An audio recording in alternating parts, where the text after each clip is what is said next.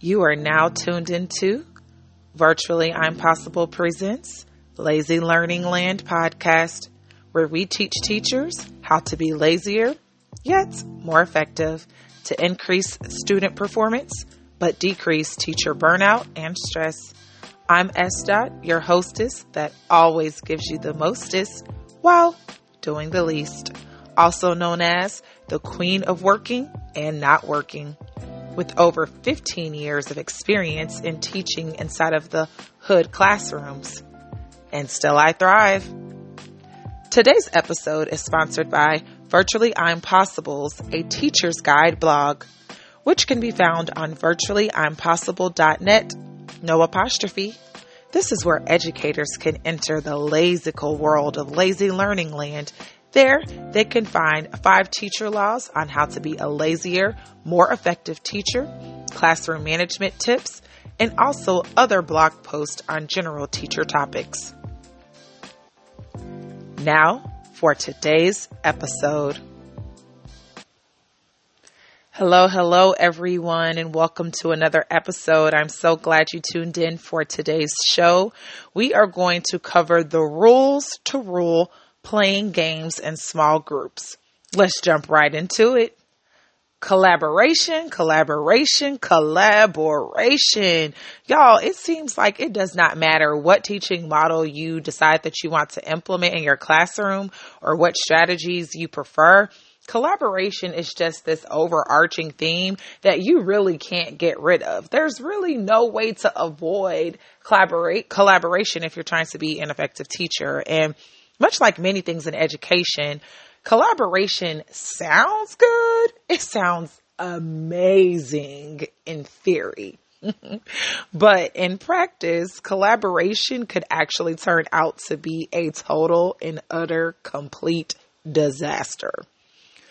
Majority of teachers lack the classroom management structures and skills to implement collaboration without chaos. So yes, they have their kids working together, but if you've ever just walked into a beginning band classroom and the kids are just freshly learning how to play their instruments, it just sounds like this big clash and clutter of sound. That's like the imagery I get in a classroom that's trying to use collaboration, but has a lack of actual structures and tools. So what I want to do for you all today is just like break this thing on down. To me, there are just four things that you really must make sure that you have in place when you're trying to use collaboration in your classroom. And if you can lock in on these four things, it will just help your use of collaboration while you're playing games and just trying to make learning more engaging for your students run so much more smoothly and keep you from growing extra gray hairs. Because we all know teachers get gray hairs from their students. But y'all, like, I am so in love with collaboration that I have built two of my five lazy teacher laws on it. And that would be law number one, believe in a culture of child labor, and law number three, teach your students to fish, not just give them a fish. So with that being said, I'm going to pass on these four tips to you guys as the rule to rule playing games in small groups, aka collaboration nation. Let's roll right into the first one. So the first tip I got for you guys is solid instructions. Like just imagine this. It is the night. Oh, I'll use my voice. Twas the night before you use your activity with your students. You have been envisioning how great things are going to go, how much the students will be engaged, and how much they will be learning. Now, fast forward to the next day in class and you're actually doing this thing, and mm, little to nothing seems to be going right, or maybe some things are going well, but like other things just isn't gelling, it's not clicking for your students. They just can't seem to get certain aspects of your game right. In your mind, you're thinking like, what in the heck happened? Like, I know I planned this out to a T in my head. you start questioning yourself. And honestly, y'all, the answer to this really is that not enough happened. If it's not clicking and it's not running smoothly, there's some missing pieces, some missing components to how you presented this to your to your class. So you see the the rules to rule playing games in small groups requires solid instructions. Not just solid, but solid and thorough and repeated instructions. There are, you know, kind of two types of instructions that you'll roll with with your students. It'll be the game instructions and then there's the academic portion of the game instructions. And so I'm going to tap into both of these for you guys because it's important to make sure that your students know how to play the game itself, but also equally important for your students to understand what is expected of them academically. Because please believe me, if they can skip all the questions and problems that you've built into the game and just only play the game, they would do it. So you have to hold them accountable for both parts, the game instructions and the academic instructions. But in order for you to dot every I, cross every T, you really need to be explicit with everything. Firstly, how to play the game that you are actually using. Be sure your instructions are written and posted as a visual for the students to look at. You can stand at the front of the class and verbally tell these kids this. You could give the kids the handout or post the instructions on the slide and tell them to read it. But if you're not using both verbal and visual cues for your students, like you're just working, you're going to end up working harder in the long run. Using one without the other may be easier for you in terms of the setup but most of your students are not going to fully understand. They're not going to really comprehend what your actual expectations for them are, which means there's going to be tons of misunderstanding, lines getting crossed while you're actually trying to implement the game during that instructional time. So what I have found to be super helpful is if you just reiterate the academic portions of how to play. Like mainly I'm referring to what do you expect your students to be doing? What do you expect your students to be hearing when it pertains to the academic components of the game? So you want to make it a habit of telling your students, I want to see ABC XYZ. I expect to hear ABC XYZ. Nothing less. These are my expectations.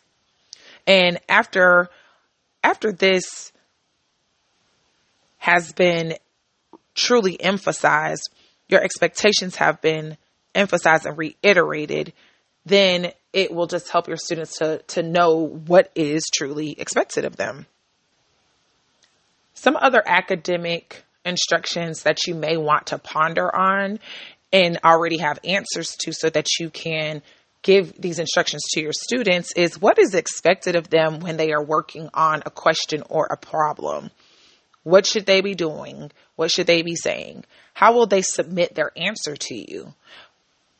What happens if they get the question incorrect? What happens if they get the question correct? Are they supposed to copy any information into their personal notebooks? What are they are they supposed to write it on the worksheet you gave them?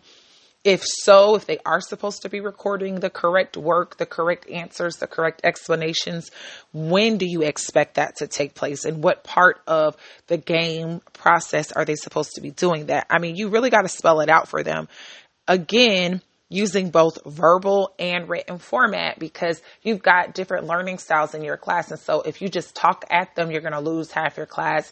If you tell them to read it, you're going to lose half your class. So at least if you're doing a combination of both, you're going to catch majority of your students. I mean, I would love to say 100% of your students are going to know, but no, because you definitely have those kids that are zone out central. So, but you'll have majority of your kids locked in.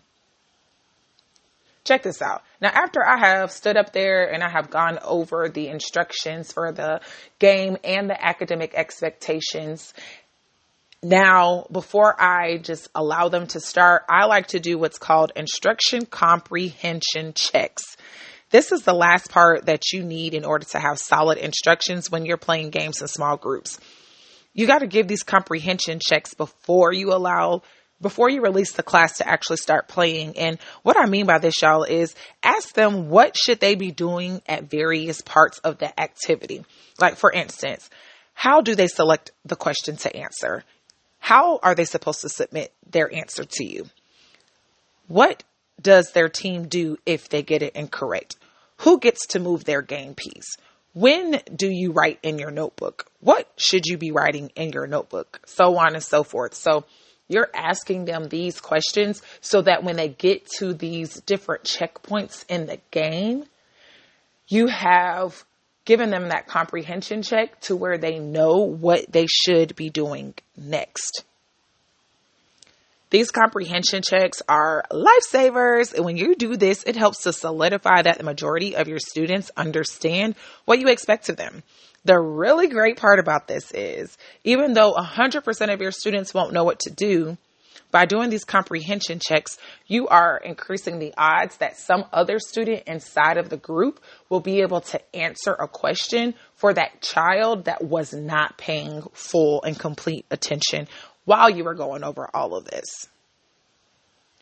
So the next tip is to give every student a role, give every student a job, give every student some responsibility. I wholeheartedly believe that most kids don't like working in groups. And it's just a little bit more than that. This generation is just in love with technology and their phones and don't really know how to communicate with a human being. But just like most of our students don't like group projects, many adults don't even like working in groups. And to me, the common complaint that I hear is that someone always seems to not pull their own weight. For this particular reason, I keep my groups anywhere between two to four students. I mean, if I can really make it groups of three, I love groups of three. But if I have to get a group of four or groups of four, I will. But I don't tend to go past four uh, you know, if you do more than four, it allows for kids to fall back in the shadows and kind of and kind of hide and ride the coattails of the other kids actually doing work. But if I keep my groups between two and four students, then I'm able to give every single child in that group at least one role. And the smaller the groups are, you may have a kid that or two that has to double up on a role, but everybody has something that they are responsible for bringing to the table. And this helps to increase individual buy in for these collaboration groups. Each student gets a chance to feel important. And when they feel important and they feel like they belong, they're less likely to try to fall back into the shadows because they feel like my team needs me. I'm important. I matter. And whether you believe it or not, that's important to keep these kids locked in when you're doing collaboration games and like small group stuff. Cause let me tell you, once a student gets the idea that they can slip into the shadows undetected, nine times out of 10, they are going to take it. So individual rule, eh, excuse me, individual roles really does help to prevent that.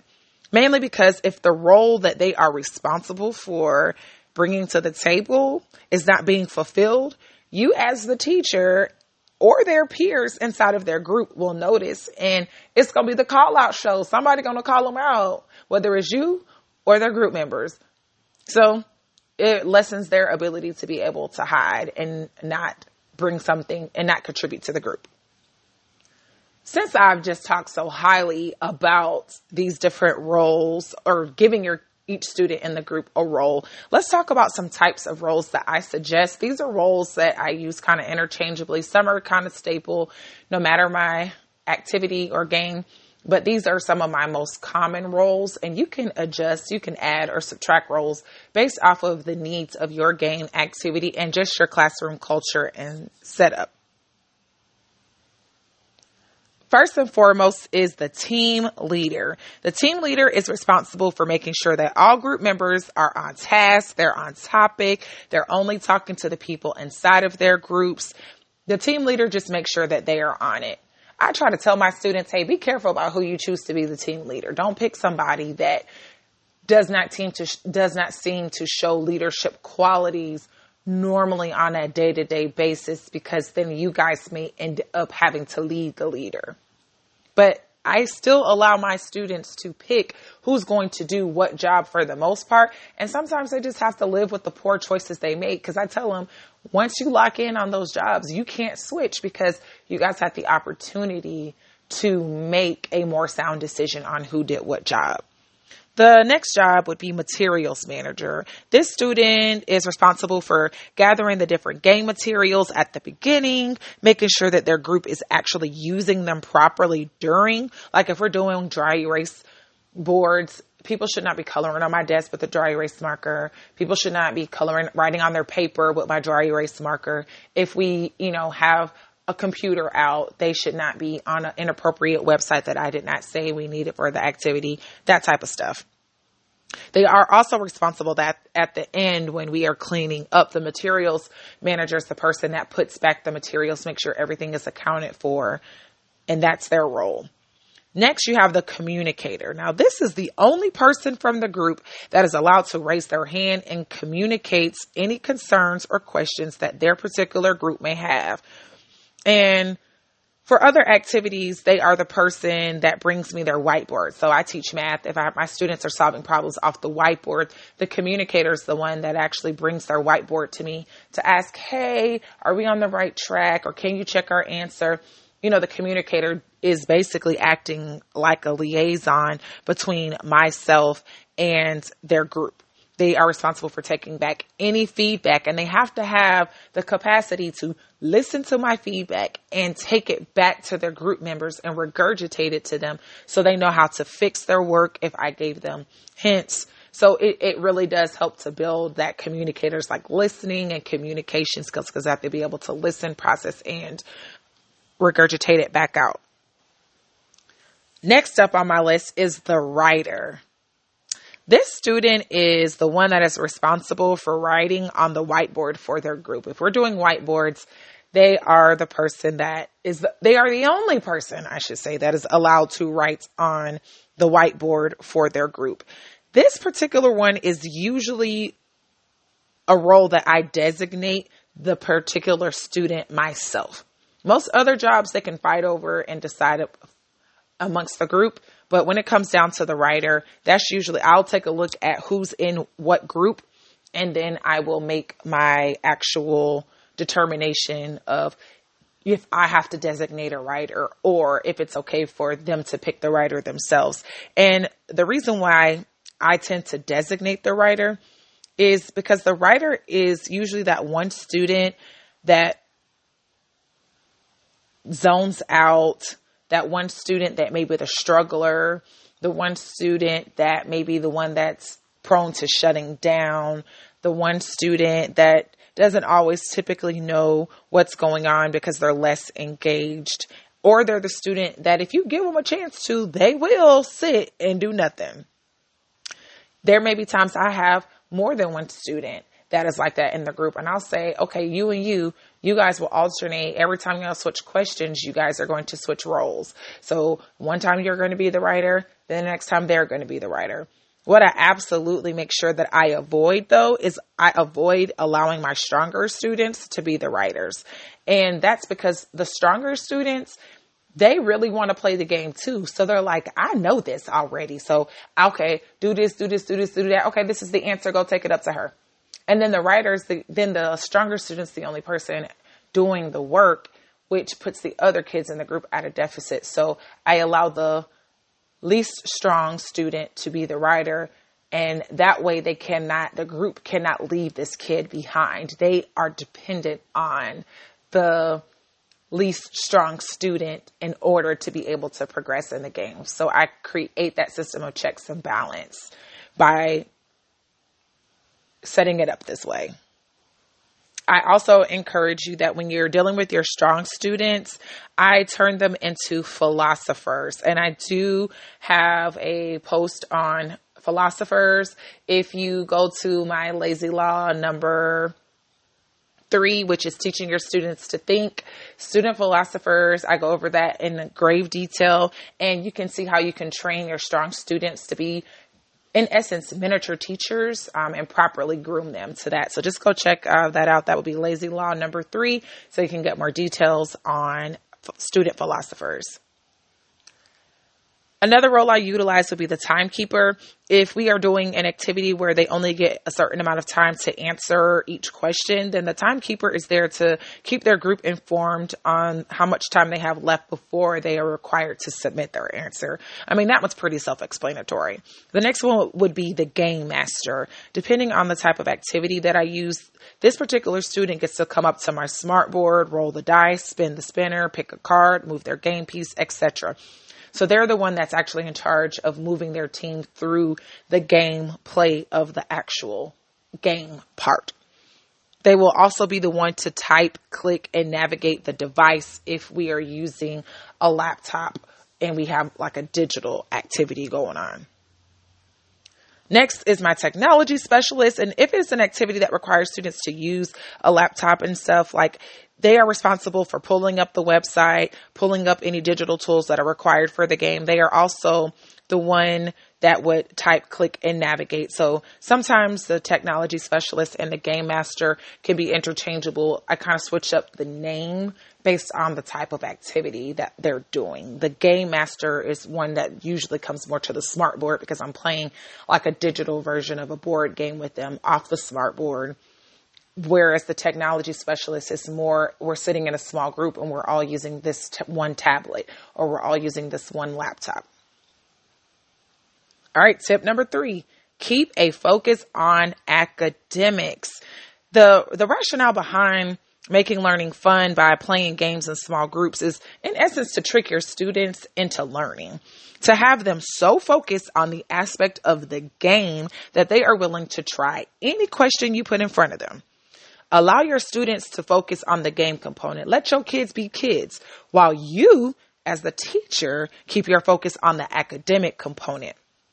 The students' access to the game portion should be directly tied to either them trying a question within a certain time frame, showing their answer. If it's incorrect, then they correct it in their notebooks when you guys go over it. And if it is correct, then they have one opportunity to do ABC, XYZ inside of the actual game. The other academic focus could be on them trying a problem repeatedly. So when my students are working on whiteboards, they can, they got to keep bringing that up to me until they finally get the thumbs up.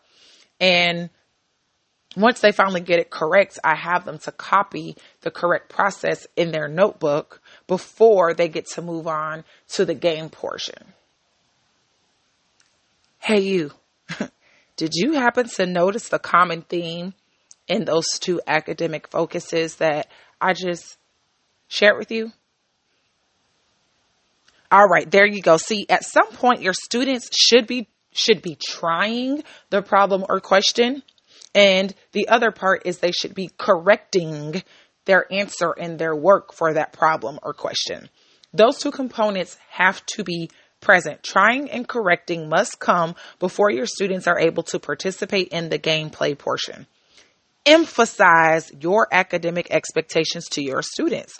What you expect to see, what you expect to hear as your groups are working collaboratively. All gas, no break. Don't let your foot up off of their necks. They don't get to play and have fun until the academic portion has been done. My last tip before I let you guys get out of here is monitor and redirect. The last of the rules to rule collaboration in small groups is to monitor and redirect. When it comes to monitoring, you will need to monitor for compliance of your rules and procedures and procedures as well as monitor in order to give academic feedback. So when you hear certain things, when you see certain things, when they're stuck on certain misconceptions, like, so you're monitoring for two parts. You're monitoring for compliance of rules and procedures, but you're also doing academic monitoring because when you hear things that are not correct or the kids are dealing with misconceptions, you want to be in a space to be able to redirect them in the more appropriate direction as you are doing these types of monitoring, when you encounter a student or even an entire group that is out of compliance with a rule or procedure, you need to stop, drop, and redirect them. Save yourself some energy when it comes down to this redirection, though, because you could sit there and you'll be repeating the same rules that you already spent the first five minutes of class going over. You'll be repeating them all period long if you don't try to save yourself some energy and redirect them in a way that requires them to come to their own conclusion. So how I re- redirect my students is I ask them a set of questions regarding the expectations and the procedures that I already covered with them. And by deductive reasoning, they are able to come up with their own conclusion on what they should be doing in that moment or what they were doing incorrectly in that moment. Totally a game changer because it provides a greater level of accountability on them, but it keeps me from feeling like I'm a dang on broken record because I know I said it. I said it. I wrote it. I wrote it again. I said it again. So avoid the broken record syndrome and hold them accountable. Let them come to the conclusion themselves. So, y'all, just to bring this thing on home and wrap it up, in today's classroom, if you want to be an effective teacher, you must incorporate collaboration. Can't avoid it. In order to keep your students engaged and willing to try whatever you're going to put in front of them to take the risk out of learning, you will need to incorporate playing games in small groups the idea of collaboration can be it can be a fantasy when you think about how many wonderful ways you can get your students to work together. But, and there is a great big fat juicy but, BUT y'all, BUT. If you are not properly prepared or you do not properly prepare your students for collaboration, then it is going to be a total, utter, and complete disaster. I told y'all this at the beginning. Please explicitly state your instructions, both verbally and written, in order to combat this. Each of your students needs a sense of buy in and belonging. Make sure you're using those student roles to ensure that everyone in the group has a way to positively contribute. Everybody has a sense of belonging. Everyone is needed. No child left behind. Allow your students to focus on having fun. Let them focus, let the kids have fun. But you, as the teacher, keep your focus on the academic side. You make sure that your students don't lose sight of the academic piece. Make sure that you are not skipping over the academic component in the midst of your students having fun. So you got to stay focused on the academic thing redirecting your students is going to be inevitable when you're playing games because they just get so excited and like they I, I, don't know y'all just something just happens to them and some they lose part of their brain cells when they get to playing games but they're so engaged they just sometimes get engaged in doing the wrong thing. So while you're monitoring you will surely you're definitely going to see and hear some things that need to be addressed. Make sure that you're addressing it. Don't let it slip uh, don't sweep it under the rug. But help your students to self correct. When you have rules that are solid, your collaboration dreams can now become a whole reality, and there's really almost nothing that you won't be able to do in your classroom with your students. And if you all are looking for any secondary math games that can help your students play collaboratively, check out I have a digital tic tac toe series that covers a myriad of topics you can find that on the virtually I'm possible teacher pay teachers store. Um, that's virtually I'm possible with no apostrophe. I do digital tic tac toe games for multiple topics. They are ways that your students can play and engage with each other. They don't really need you because there are answer slides with the problems already worked out for them so they can correct, they can self correct as they play and they really and truly don't need you. You're just out there monitoring and relaxing. Thanks for tuning in to today's episode of Virtually I'm Presents Lazy Learning Land. Comment below your thoughts on how to play games in small groups. Which one of these tips was a aha moment for you, or which one of these tips are you already a rock star on? Since there is strength in lazy, be sure to like, follow, and subscribe to this podcast, my blog on virtuallyimpossible.net, no apostrophe, and follow us on our social media platforms, Pinterest and Instagram. Find us on Instagram at virtually underscore I'm underscore possible. No apostrophe in the I'm. Join our social media communities so that you can feel at home among other lazy learners. This is your girl S. Dot signing off And until next episode, remember to live long and lazy and never, ever work too hard.